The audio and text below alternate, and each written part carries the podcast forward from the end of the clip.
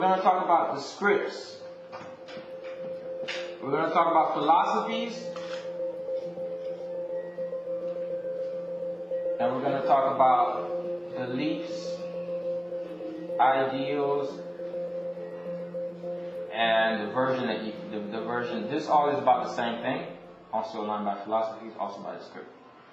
So now the scripts of your life are the things that you subconsciously picked up from your parents and you didn't even know it. So sometimes you have a habit of doing something, certain thing, but you don't even know that it's actually given to you by your parents. So before you can even tap into the conscious mind, you have to look at the subconscious mind to see what is it in your life right now that is not a result of your own thinking, that has been a result of generational programming. So now they say that between the ages 1 and 7, most of your life has been programmed. Most of the things that you believe in, the way that you eat, your lifestyle patterns have been programmed by what your parents or lifestyle deemed to be.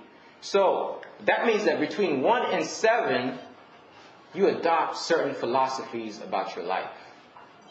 So between 1 and 7, the scripts of your life determines your philosophy.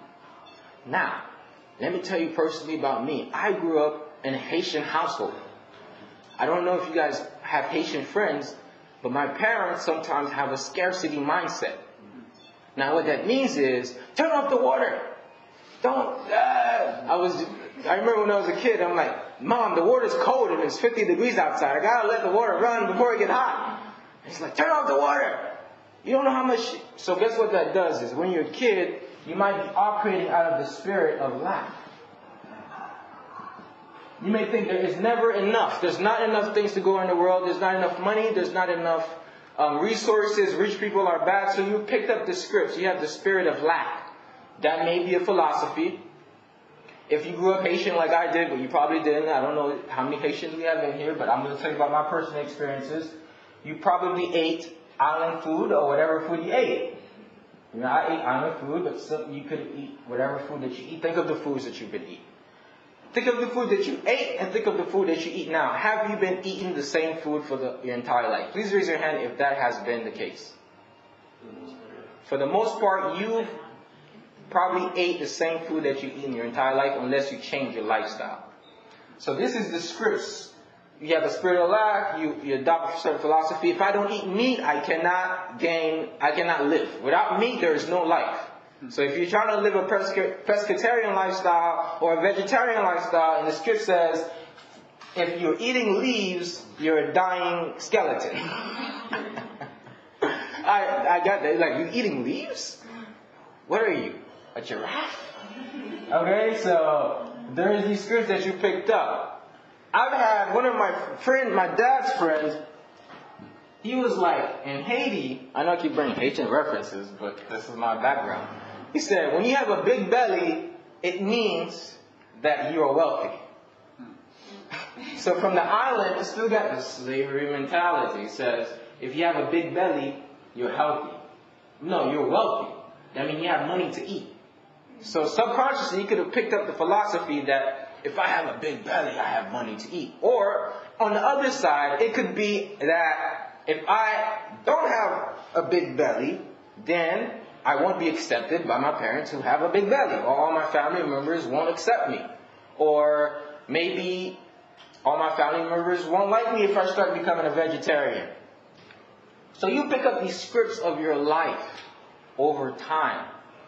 Let's talk about some emotional scripts. Let's make sure we're on time. So some emotional scripts can be as simple as nobody likes me because I was rejected as a kid or I was bullied by somebody. So nobody likes me, therefore I'm not going to build any new relationships. So every day I'm trying to use my conscious mind to say, I'm going to make new friends. I'm going to go make new friends. Yay! And then like you walk up to me like, hey, hey, somebody said, I'm not good with people. I'm like, but I'm good with you. I'm like, oh, hyped up. I'm talking to her. I'm like, how you doing? I'm like, you're going to be the next Beethoven, right? She's like, I'm not good with people. I'm like, I didn't ask you if you're good with people. I'm just being good with you right now. So her script automatically popped up out of her mouth. So now this is how you determine what your scripts are. The things you say to yourself or about yourself to other people is going to give you an idea of what your scripts are. Some people say, I always miss out on things. Uh, you always miss out on things. I always miss out. I'm always late. Or I always forget things. Or I always don't put things back. My mom said, you never put things back. So I adopted her philosophy. I was like, oh, she always say, never put things back, never put things back. So now I forget to put things back. Now I'm consciously, because I got to the point where I'm being more conscious, I understood. So my, your philosophy is affected by your scripts. Okay? So all of these scripts, we could go on and on, but we're not for the purpose of this video. Okay. I mean, for the purpose of this speech. So now, let's think about some philosophies you may have held that have derived from the scripts.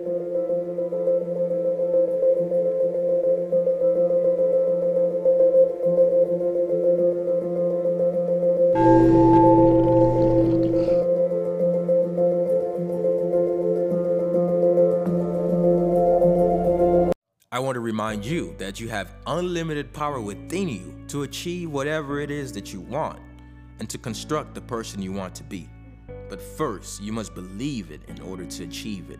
And until that happens, the world will forever miss your talents, your gifts, and all the great things that you have to offer. So let your light shine, don't hide it, don't dim it. Thank you. Find Ed Talks Daily on your favorite podcast app and be sure to leave your thoughts in the form of review.